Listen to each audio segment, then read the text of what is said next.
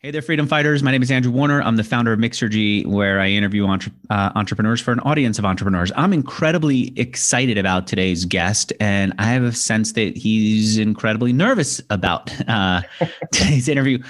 But Tyler Williams is a listener who created something that I just think I love your business. The business is called Motion Array. Do you have a quick one sentence description of it? We went through five different versions that I had here before the interview. Yeah. So towards the end, um, before we sold it, it was we were calling it the all-in-one video makers platform. So, you know, uh, anything that people needed to make a video, we had it on the site. Not the video editing software itself, but just about everything that you would need as a video maker to put into your video software, right? Yeah, correct. We're so talking about video photos, video, stock. Vi- I'm jumping in because I get excited about your business. Maybe yeah. I should shut up, but I'll tell you, no, no. it's you have stock video, stock photos, you have audio, you have uh, uh, After Effects, which I didn't know before I did Mixergy what the what the, that is. But every time you see a beautiful intro to somebody's video where it's like their name spinning and stuff coming out, it's not that person creating it. It's not even their editor creating it. They're often using a template and then putting their content on that. Right? That's what's that software yeah. called? Yep. Yeah. So After Effects templates and sound effects. We tried to have everything that um, someone making a video would need and he does it on a monthly subscription built up the business sold the business for how much? 65 million. For a guy who comes from humble background who is not somebody who is like you're more of a creative from what i sense than an entrepreneur yeah. am i right? Yeah i think so that's got to feel great. We're going to find out how he did it thanks to two phenomenal sponsors. The first is Unbounce, that wants you to know that if you're curious about my style, how I get people to talk, and want to know a little bit about how I've learned to do it, they paid me to write a guide about it, and then they're giving it away for free on a page called, well, here's a URL, unbounce.com slash mixergy, unbounce.com slash mixergy. They're not even collecting email addresses. They just wanted to get that out there and to let you know that unbounces around if you want to create quick landing pages like the one that they used, and by HostGator, which I'll talk about later. Tyler, let's let's just jump to the end. What did you do that to reward yourself for the years of hard work that we're about to to find out about? What's the one thing or two things that you got for yourself after the sale? Yeah, so um, I bought a Ferrari uh, I actually bought that prior to the sale um, mm-hmm. because I I anticipated it going through, and then my wife and I bought another house uh, that we're currently renovating. What's special about and, the house? What do you want? Um, it's a cool old house. Um, it's actually it's a historic home here in Atlanta, and it was uh, the home of Asa Candler's son. And Asa Candler was the Coke uh, the guy who started Coca Cola. He didn't really start it, but he was the one that kind of grew it to what it is. Um, and so it was his son's house, and so it has roots here in Atlanta. So I don't know. Uh, I think it's pretty cool. Why? Why did that move you? Was he an inspiration to you, or is it that you like old uh, architecture? I think it has more to do with the old architecture. Yeah. Yeah. That's one of your and passions? the yard is it's a really big yard and mm-hmm. you know with it kind of I don't want to date date the interview, but during the pandemic, you know, a larger yard is nice. So helpful. We have not used our yard nearly as much before the pandemic as we did after the pandemic. It's uh, and in San Francisco, it's just a treasure to be able to go into a backyard with two kids. You didn't come from a place where you had this kind of um, possibility. What was life like growing up for you? Uh, yeah, um, life was pretty rough. um, yeah, I had a tumultuous uh, childhood for sure. Um, there was lots of kind of, well, I should just say, you know, my father was an addict. Uh, typically, he he preferred alcohol, uh, of course, um, but because of that, you know, there was a lot of moving back and forth between, you know, homes he would get a job and then lose a job and you know so it was kind of back and forth between houses and you know my parents divorced um, yeah, What's- and then we we stayed with my mom, single mom, and it, you know it's pretty hard just living on her salary. What's one thing that you saw other people do or get that you that stung for you because you didn't have it, or what's one thing you felt you were missing? That I wanted really more than just kind of stability in the house. I think. Ah, got it. yeah, and to not not be on edge all the time. You you started out creating for other platforms. What were you creating? After my daughter was born, uh, my wife wanted to stay home. We couldn't afford it, so I was trying to make extra money. Um, and at the motion graphics studio I was working at, uh, they had bought some stock footage and stock animations, and I was like, "Hey, I can make that stuff." So I made some stock animations and uploaded them to a site called Pond5. Um, and you know, I just happened to get a sale, and it was very, um, pretty addictive for me to to get the online sales. Um, and so I started doing that for a while. What And then I what, what do you mean by stock animation? What were you creating?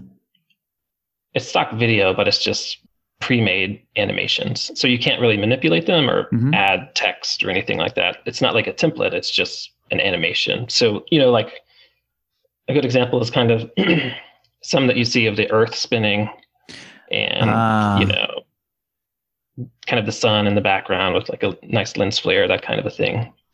Got it. You know what? This is something that I, I didn't know until I went down a rabbit hole on YouTube. But a lot of times when someone wants to set the scene, they might show their city from high above, but they're not flying a drone to get that shot. They're going onto your site, Motion Array, or a site like yours. They're just buying it and Yeah. putting it in, right? It, which is that's the audience doesn't need them to shoot that that shot of their city. They just want to know where we located, and that one second of video helps tell that. And it's worth to just go to to a site like yours to get it. All right, so I understand. I I got that for video. I didn't realize that also existed for animation. You were sitting there in your spare time, cranking it out, putting it up on this other platform. You started getting sales. You started getting addicted to it. And then take me through how that led you to say, I think I could create my own my own platform. Yeah. So after the stock animations, I, I found another site called RevoStock. Um, that's R E V O. And they were doing a lot of After Effects templates. And I had never considered that, but I was able to kind of put two and two together. And I, I saw the most downloaded template on their site. It showed how many downloads it was and the price. And I just did the math and I was like, wow, you know, this guy is making a ton of money. And he only did it one time, you know and it just keeps selling over and over. So I started making templates and actually started earning more money from the templates and the stock animations than I was at my my day job as an animator. Wow. And yeah, I had told my friend about it um, at the same studio, and we were we were working late one night at the studio. It was probably you know eight o'clock, nine o'clock, something like that. We were stuck there, and we were like, "This sucks." You know, we've got to do something. So we kind of we were just spitballing ideas, and the the first idea that came was kind of um, a way to customize After Effects templates online so that you didn't even need After Effects templates. Like you could just change the text in the browser, change the colors, and then in the background, it would render out the video. So if I wanted to have a- really cool intro for this podcast, if I were to do a video version of it and I wanted Mixergy to come on and spin in a certain way, I wouldn't have to get the template, load it into the software, manipulate it, and then export it and then use that video as the intro to all my videos. I could just go to your site, your vision was, type in my name, which is Mixergy, pick the template that I want, hit enter, and then out would come a file that I could put before all of my videos and give it that cool intro that seems like a lot of work for two non-developers. yeah. And that was the problem. So we realized, you know, it was going to take a lot of money and yeah, just a lot of developers and a lot of resources that we didn't have at the time. So we were like, hey, let's just make this little website and we'll upload After Effects templates and we'll make it unlimited downloads. And the idea was that we would make a lot of money real fast. Okay. and then we would use that money to fund uh, the other idea. Okay. So just create the templates yourself since you're already good at making them. I get, were you able to use the templates that you put on the other platforms or did you have to make new ones? Yeah. So we made sure to to join non-exclusive uh, marketplaces so that we could kind of put them anywhere we wanted.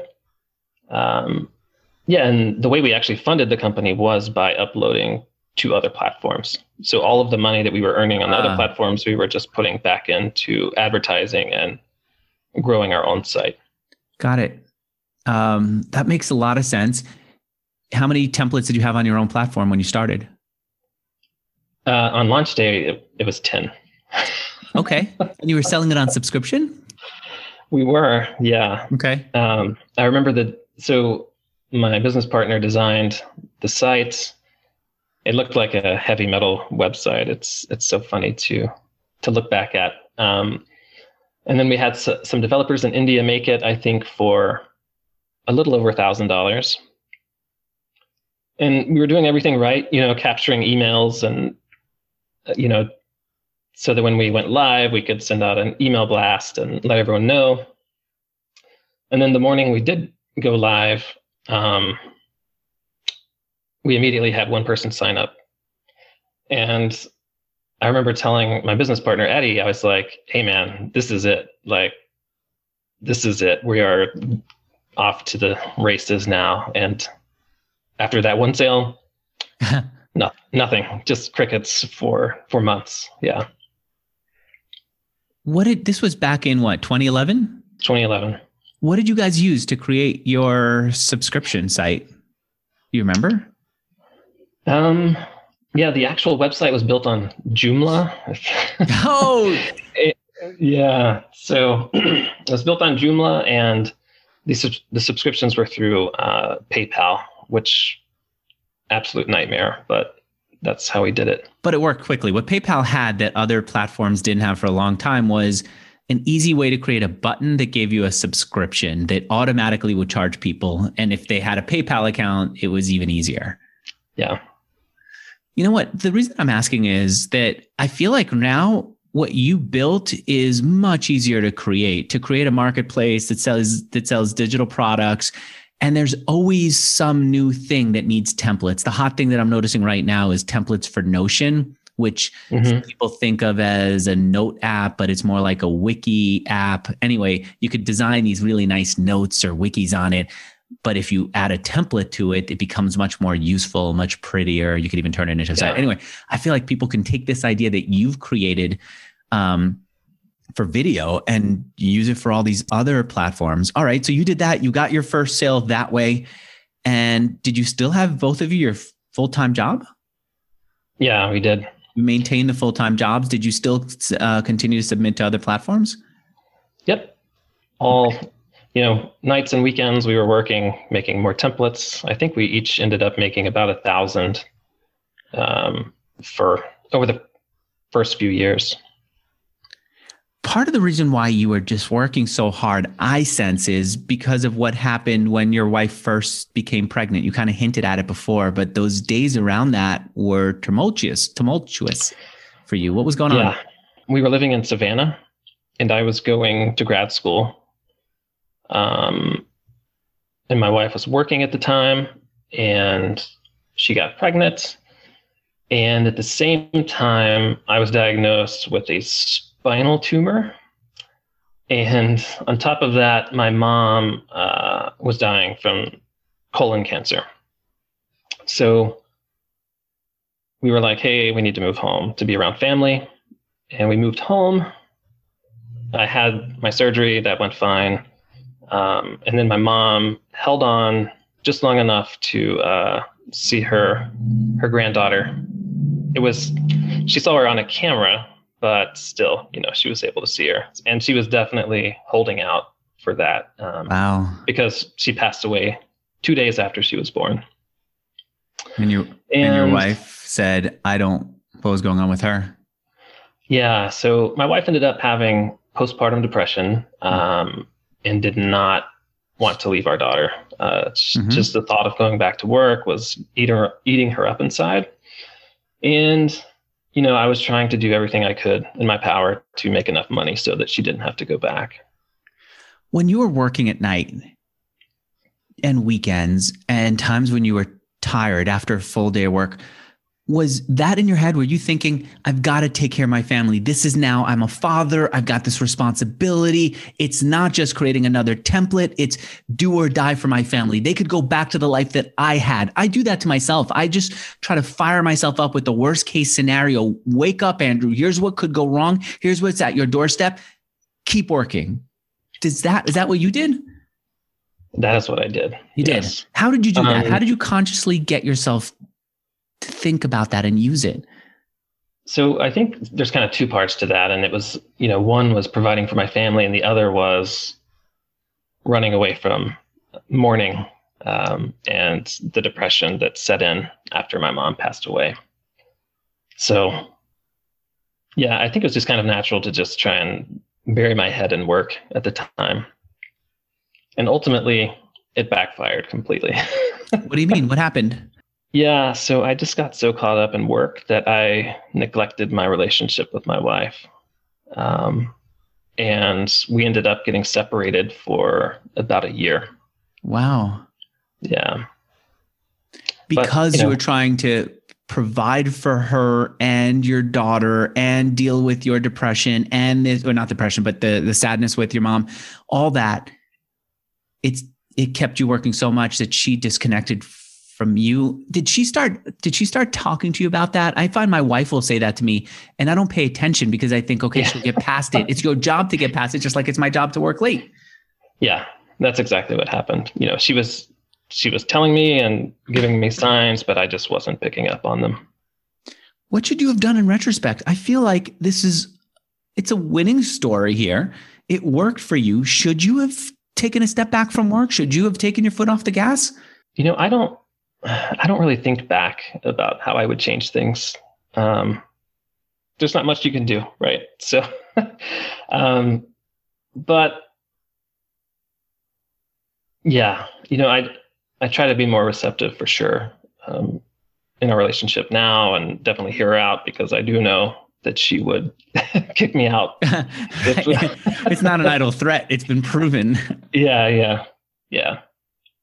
Um, when you finally got back together, was it because you had a realization that you're willing to work less or what? That you're not as scared anymore? Did you have more momentum? What was it? Um, you know, I think if you were to ask her, the fact that I never gave up on the relationship mm. was the reason that uh, we got back together. How did that express because itself? I, you know, I just think it's so easy to give up. Um, it's a much easier thing to do than to fight for a relationship. And I never, you know, never quit. I kept coming over and, you know, taking care of my daughter. And mm, okay. So then you created your site. How did you get customers? How'd you get that first customer and then the first customers after that? Ah, yeah. So the first customer was just some random person that you know, thought it was a good idea to sign up and, and download these templates. But after that, you know, you just have to learn everything, right? Like I was learning AdWords and we were learning how to market the company. And we ended up putting AdWords on my credit card and just letting it run for a little while. And, you know, we just came to the realization that we needed more content. Um, and then that would help the conversion rate.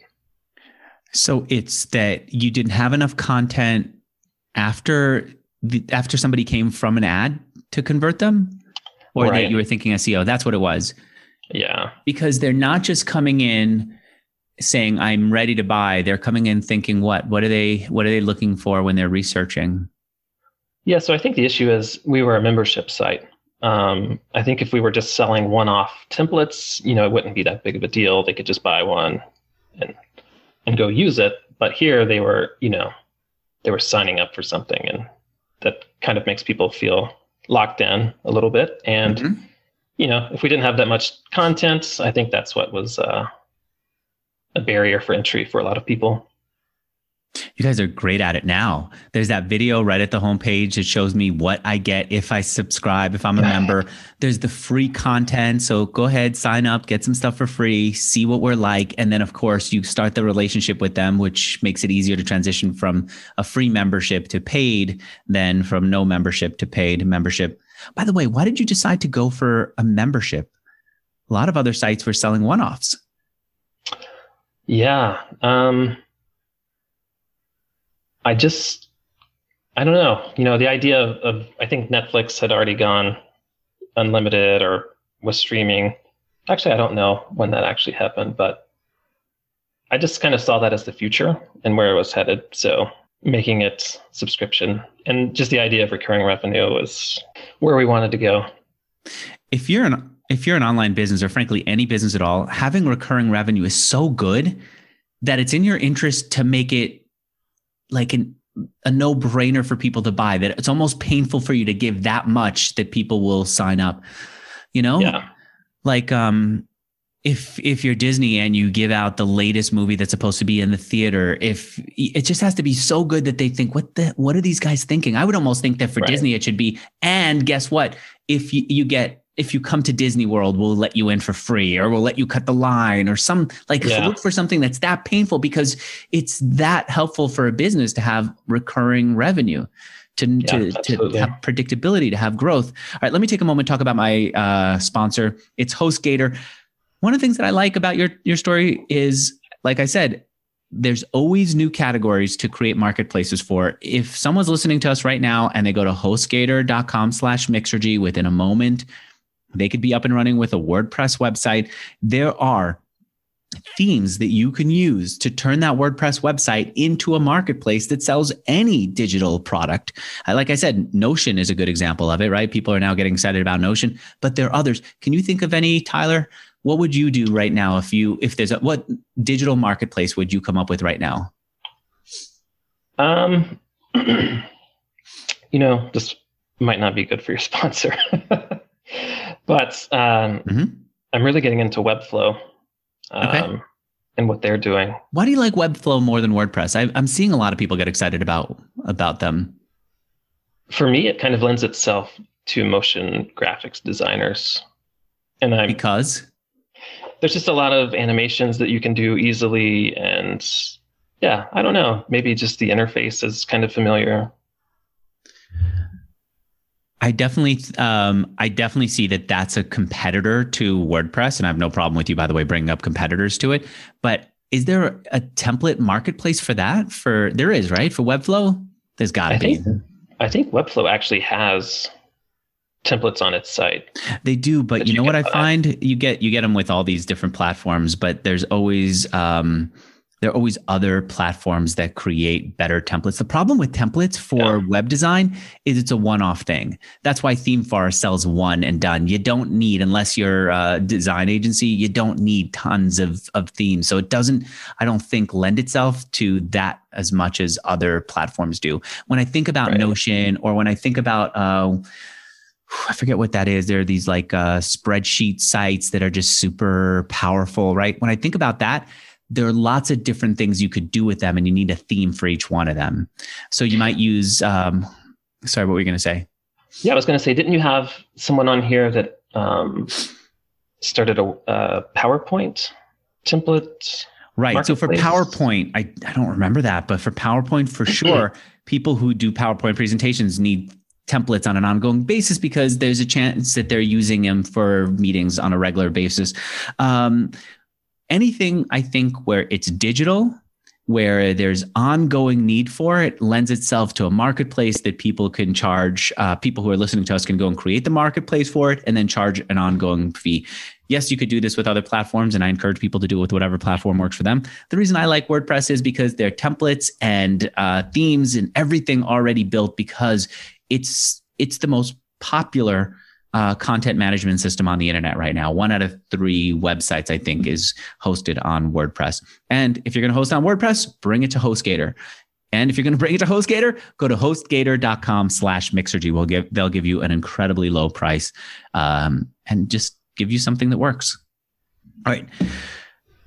At this point, you finally have started to buy some ads. You're starting to um, add content. Was there any one thing that helped you get a bump to that magical $10,000 a month recurring revenue moment? Um, excuse me. So I don't think there was one thing that got us to the $10,000 a month recurring revenue. I do remember celebrating it. Um, but how did you celebrate it? I think we just went and had a beer uh, down the street. Why was 10,000 so important to you? So 10,000 was so important because that allowed us to quit our job. Really? So that's $60,000 for each of you a year, and that's enough to quit your jobs?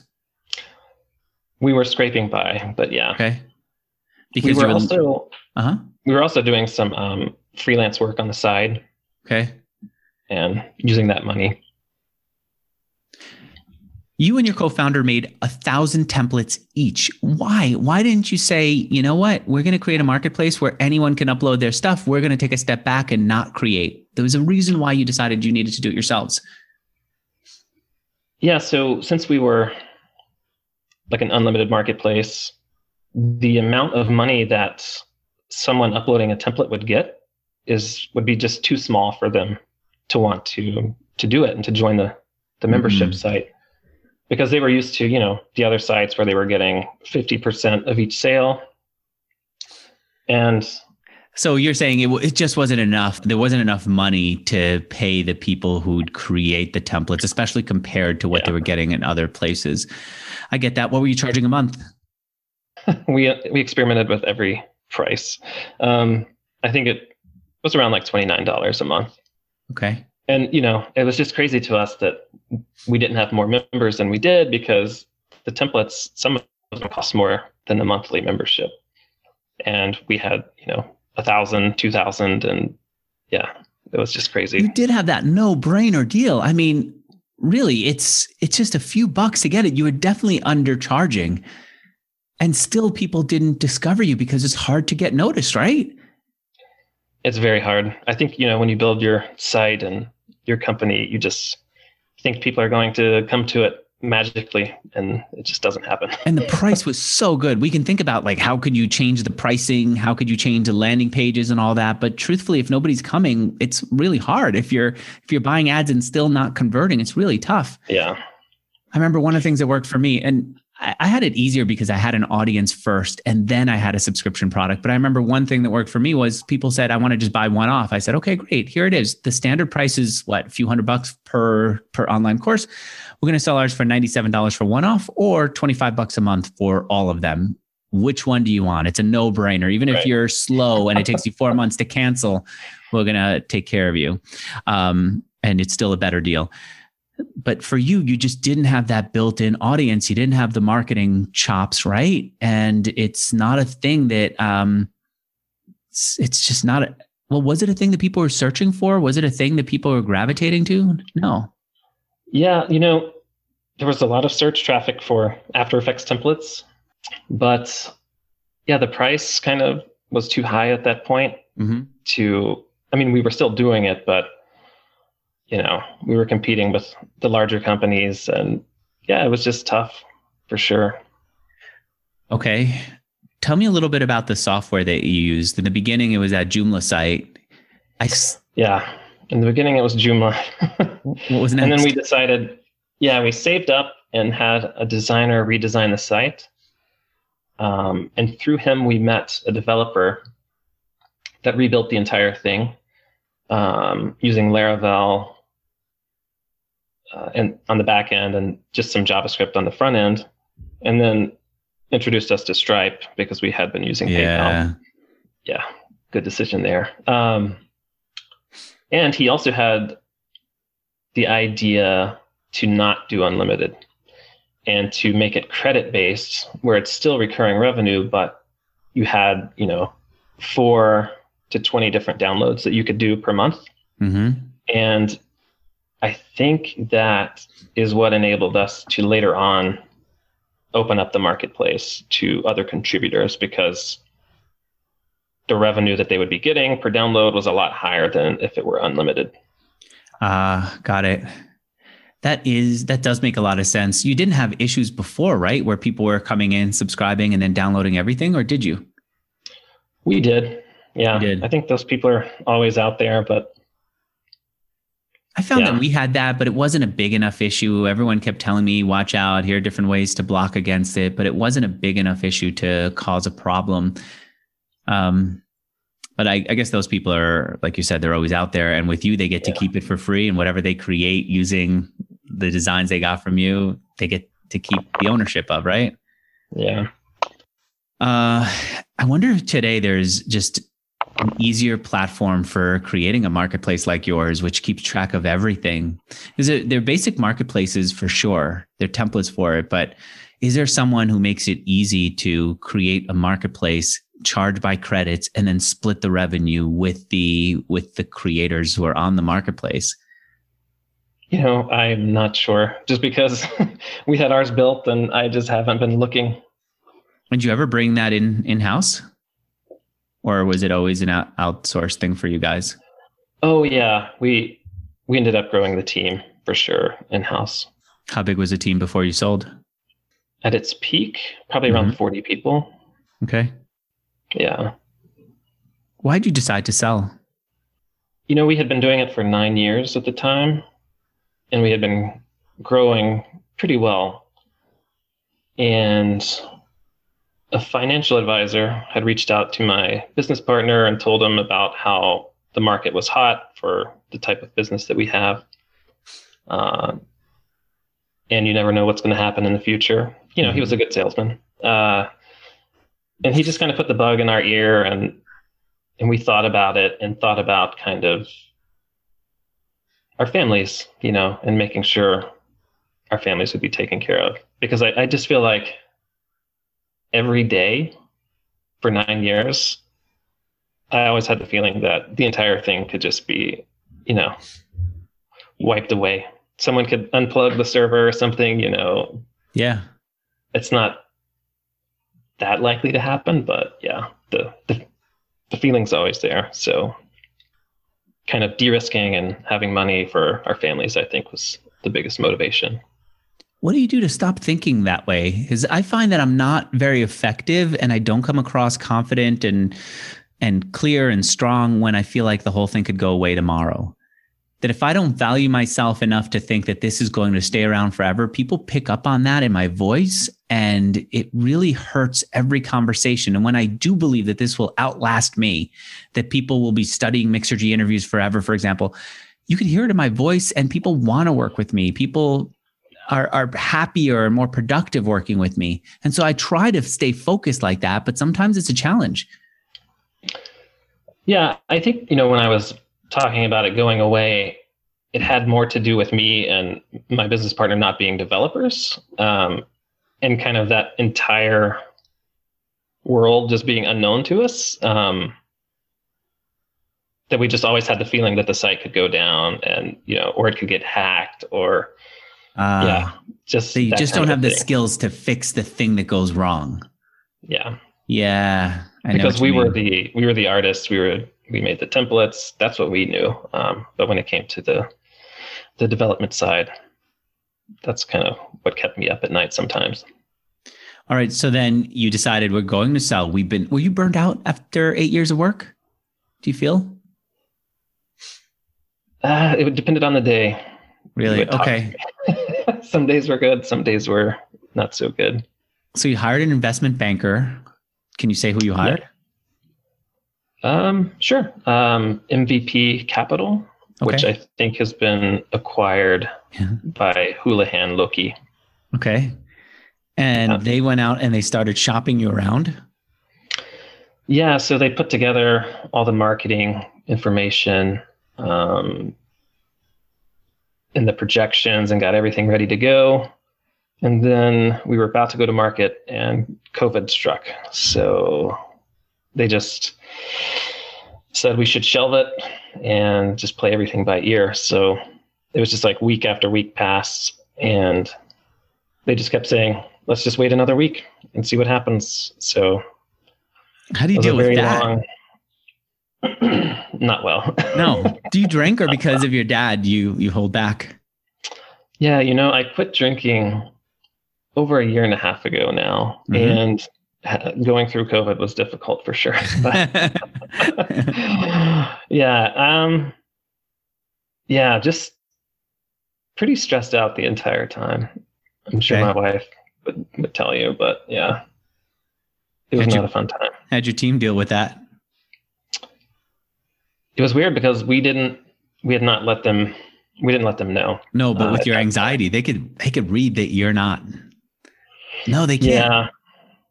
I don't know, you know, because we would have just a few meetings throughout the week because we were completely remote. Mm-hmm. And yeah, I don't know if they picked up on it or not. Wow. All right. And then you got prices all over the board. You finally decided to sell to the highest bidder. Were they the highest bidder?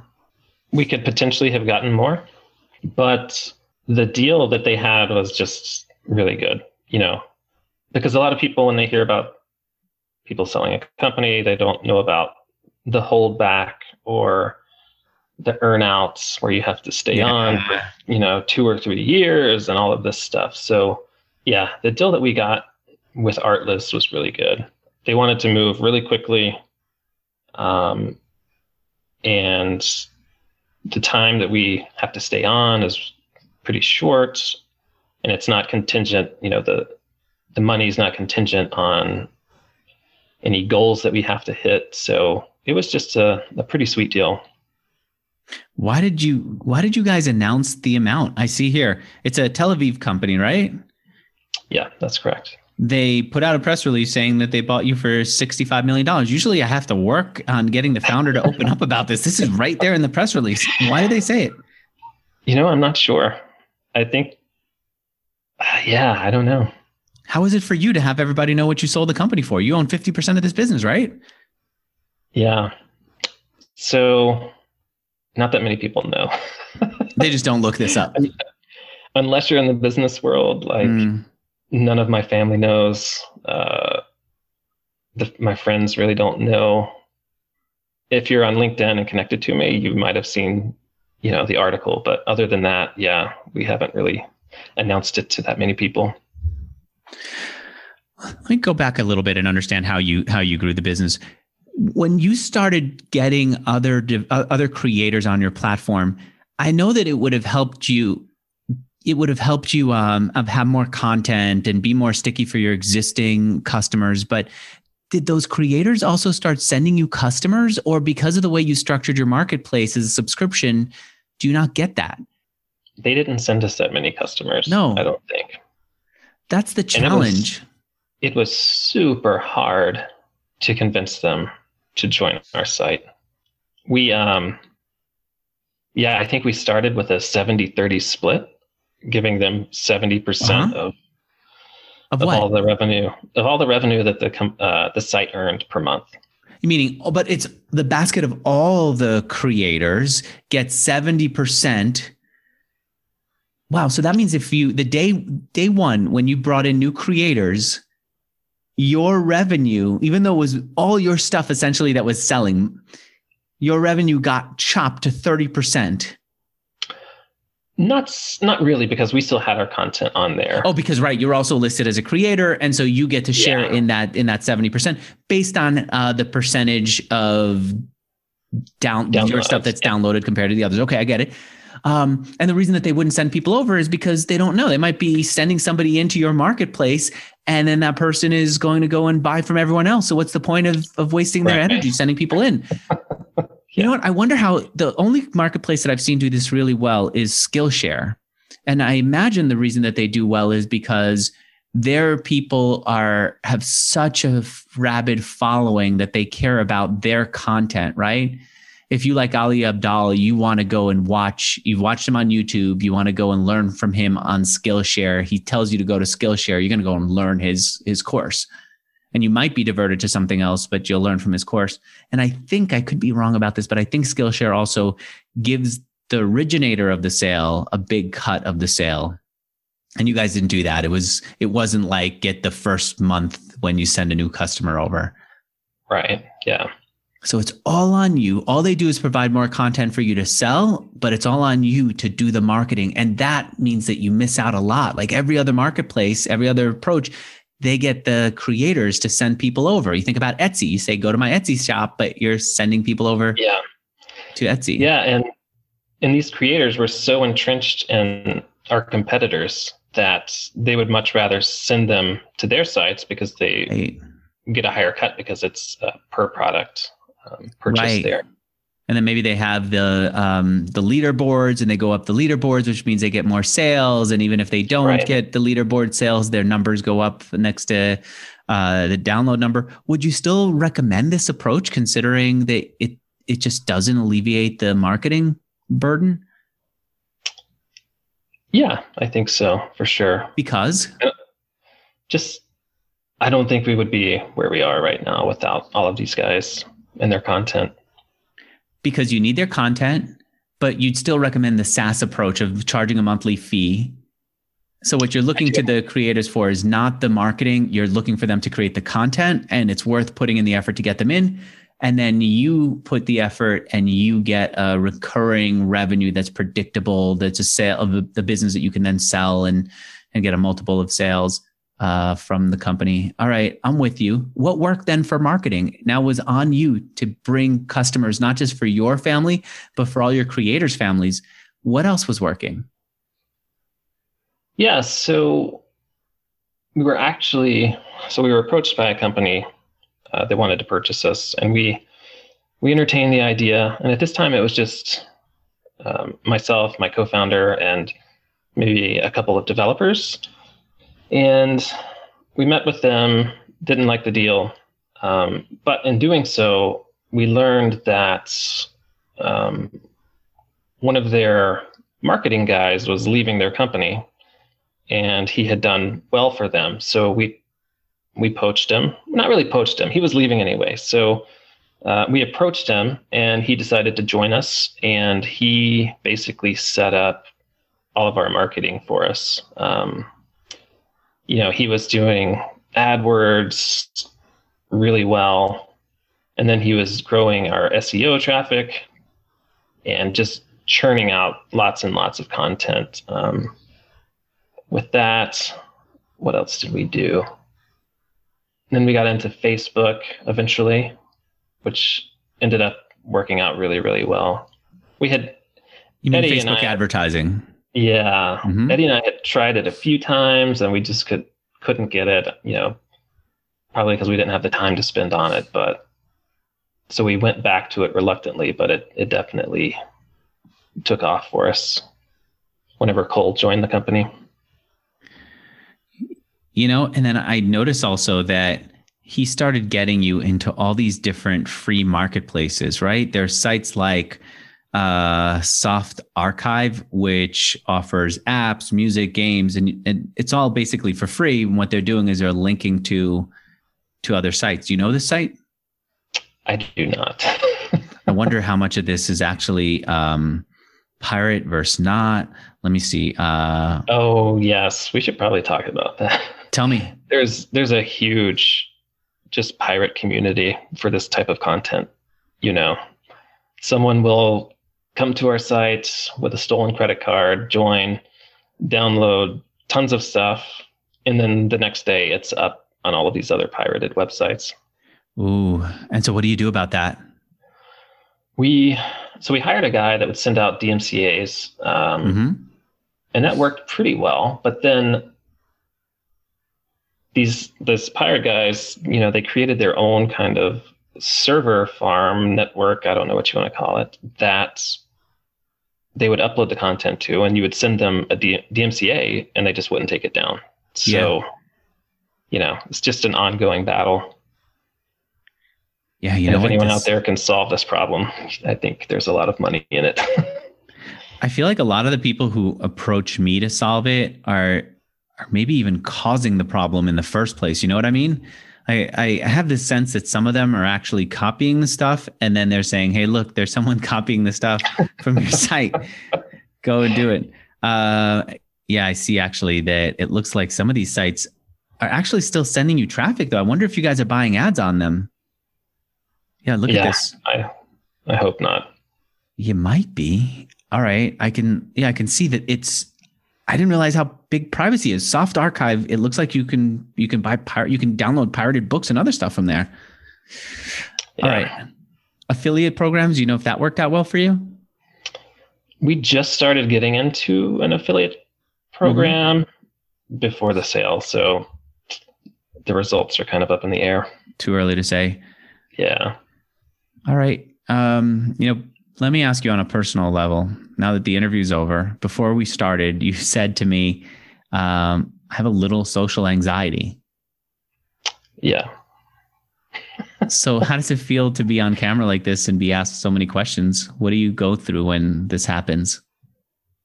Um, initially, you know, you you visualize everyone kind of staring at you. But yeah. I think you're such a good in- interviewer that you know it turns into just being a conversation between the two of us and helps relieve the anxiety. And you're taking medicine for this too? I do, yeah. What do you take? I take a small dose of Klonopin every day.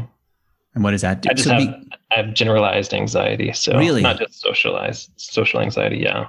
So just day to day, what does that feel like? What what triggers it? And then what does it feel when you get it? You know, I never had it until probably three or four years ago. Mm-hmm. And I mean, it just, it changed my life completely. Like, just, it's amazing, you know, not having to deal with these. Uh, You're saying your whole life yeah. you've gone through having anxiety and it was just a natural thing constantly going on. Yeah. Wow. And so, how would that affect you? Would you have a hiring conversation with someone and then that would put you into an anxious spot with something else? Just, yeah, you know, just the craziest thoughts. Um, like I what? could just sit there and think about, uh, I don't know, something like if my wife had gone somewhere, like I would immediately think, I hope she doesn't get into a car wreck. Oh, yeah. You know, just like and just I think given my mom's past or kind of the health issues that run in the family, health has always been a trigger, big time um, for me.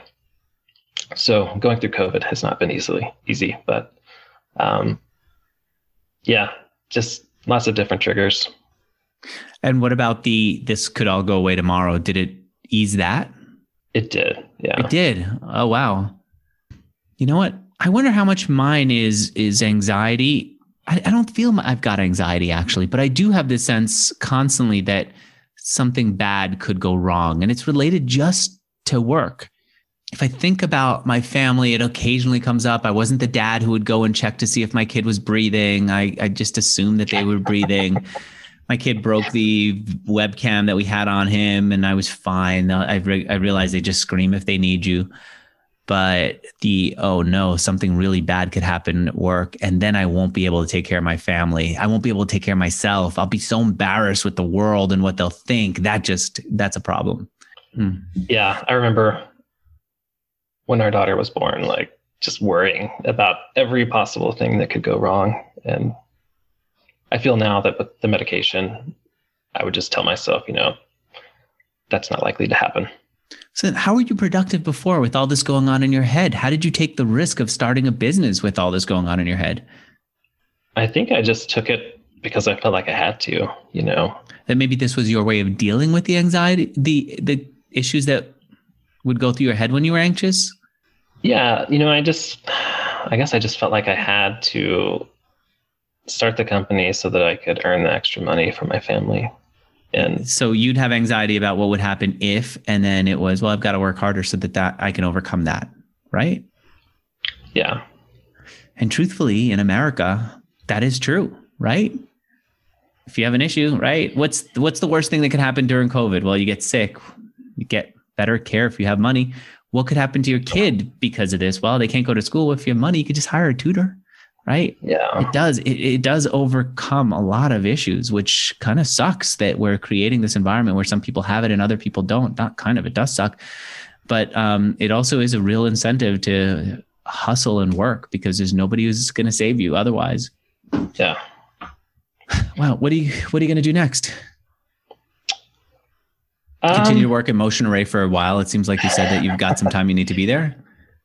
Yeah, we're there until um, August of this year, so not too long. Um, responsibilities are pretty minimal, which is nice. We're kind of just helping facilitate the the combining of the two companies, um, and they pick our brain every now and then. But other than that, you know, it's pretty pretty low key. But yeah, I just plan on starting more companies. what are you thinking of next? What's an area you're interested in? Uh, all kinds of things. Um, I'm interested in a type of search engine. Um, I have some crazy ideas that I'm interested in pursuing, like renewable energy type stuff, as well as um, affordable housing type stuff. I, I feel like now I want to I want to do things that help other people. I felt mm-hmm. like with Motion Array, I was trying to help my family, but now I can afford to to try and help other people. So that's kind of where my mind's at.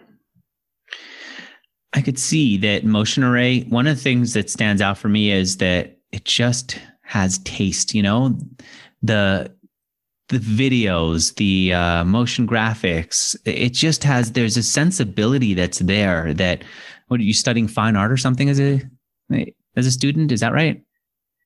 Yeah. Or am I wrong?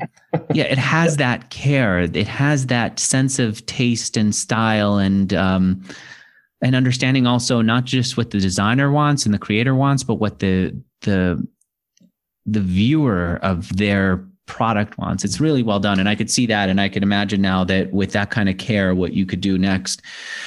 Uh, I'm excited about this. I feel like what you've created, you are ahead of the game with this marketplace, but I wonder what other marketplaces people are going to jump on. The most exciting one that I saw was a marketplace for marijuana and marijuana related products, LeafLink. Right? The was founders, it like CBD or was it actual actual stuff that like the actual plant as he says and everything else so he said all these different stores the only way that anybody could buy from them is if there's a sales rep who goes out and talks to them well that's an inefficient way to do things we'll create an online marketplace every everyone who has product can come into the marketplace everyone who needs it can come into the marketplace and buy you don't need to send out reps the whole thing is clearly there and he's doing incredibly well with that marketplace. Now that's different from what you've created, but he's not handling product. He's just doing the the the digital side of it. Wow. You know? Yeah. That's awesome right? I'm talking to him. He goes, "There's the mar- There's a need for these types of marketplaces for so many other businesses." He goes, "Everyone's thinking about business to consumers. Uh, you're taking a step higher and thinking business to creator." He says, "How about even business to business? Think about all the different sales reps that go into a, a restaurant. Every one of them should be some marketplace that somebody creates, so the restaurant doesn't have to be limited to the person who shows up and happens to bribe their person uh, the most, but to uh, you know a marketplace with everything that comes along with that like ratings and reviews and more options. Yeah. anyway all that to say i'm really excited about what you've done with motion array. Congratulations. I'm looking forward to having you back on with your next idea. And um, I want to thank the two sponsors who made this interview happen. The first is HostGator. If you got an idea for a marketplace, go to hostgator.com slash mixergy.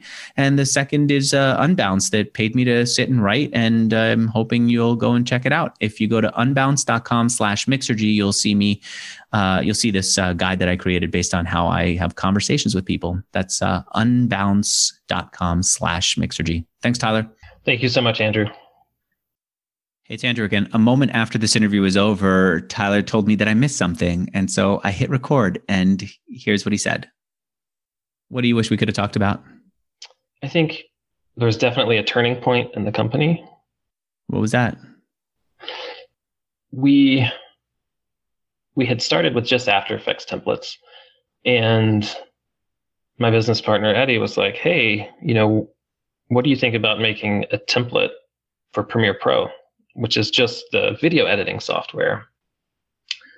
And I was like, eh, I think that's stupid. but he's, you know, he kept pressing and he's like, I'm just going to make one and we'll give it away for free. And if people respond to it, then we know we have something. So he made it. And when we first put it out, you know, we, we posted it on Reddit on some video editors, uh, subreddits there, and everyone hated it. And I think it was because they were worried, right? They were worried it was going to eat into some of their work because now we have these pre-made templates for video editors. Um, and we went ahead and just started that category.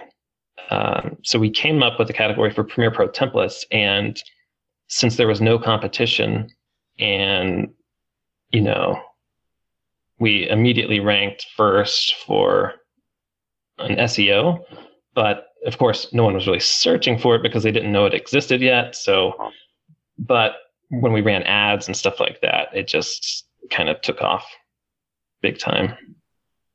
I see it now on your site. What is a Premiere template? So it's very similar to just an After Effects template. Um, there's, you know, some limitations, but you can still do some pretty amazing things uh, with the graphics and stuff in Premiere. And I think what what makes it amazing is that the editors that were using After Effects templates, they were using After Effects templates because they didn't know the software. But here we were making templates for Premiere Pro in the software that they know. And, you know, they didn't have to go and learn something new and they didn't have to have two different software packages or, yeah, they could just stay in their main editing software. And then, oh, so it would still do the whole intro, but you couldn't you they couldn't change say the the logo or the name on it could they you can yeah oh so you found a way to do what people were doing with motion and, and do it in the apps that they were more likely to be using and know. Yeah. And that were more widely used because when someone's starting out with video they start with the video editing software like premiere pro or final cut. Right. And then maybe they move into After Effects or Motion, something a little more complicated. I see it now. I was thinking that what it was was like a template for creating a vlog or a template for creating a video, a commercial, and you just upload your product image to replace our product image or replace our uh, day in the life video with your day in the life video. No, you're. I'm looking at it right now. There's something called an action opener. It's a Premiere Pro template. This is the type of thing that we would see in um, uh, what is it called? Motion uh, After Effects. Is that the? Mm-hmm. Got it. Wow. All right. And so that helped you take off. And then what? Yeah. What else did we miss? I mean, mainly that. To be honest. Okay. That kind of. Yeah, just took. Our revenue started growing like crazy, and then that's when we were able to kind of start building the team out and. Mm and getting extra help because for the longest time it was Eddie and I for the most part doing everything. and then you know what it seems like also that that the content creators I think we undersold the impact they had on on getting traffic. They may not have been out there hustling to send their audience over to your platform, but their content was working on your site uh, through SEO to bring people in, right? I'm looking at it now yeah. that, that every one of them is now a you know another landing page that you guys turned into not just a landing page for the thing that people so let's take a look here. I'm looking at logo typography pack number one right? If i'm looking for uh, logo typography i might end up on this page and see this one but underneath underneath it is what 12 24 different uh, related templates and then promotion for the other content that you have on the site. Seems like that was helpful. Yeah, definitely. And then, of course, just having the extra content helped with the conversions and turned it into an even bigger no brainer. What you don't get that other marketplaces have or other creators have is I don't think that Adobe is sending customers to you from what I saw, right? DaVinci Resolve is not sending customers to you. You still have to get your own customers. That's right. Yeah. Yeah, because even now, you know, Adobe has their own marketplace. Hmm. Yeah. Versus like Shopify, they they help promote their partners. All right. Um, anything else we missed? I'm going to leave this clip in the interview. You cool with it? I am perfectly cool with that. All right. Well, thanks. Andrew, I'll this is a, a dream come true for sure. And I, I thank you for for all of the past interviews you've done and helping everyone.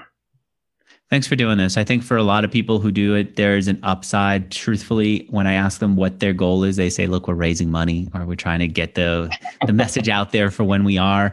Uh, you're not looking to get customers from this. You're not in a place where you're raising money. It just I appreciate that you're here, just doing the interview to do the interview.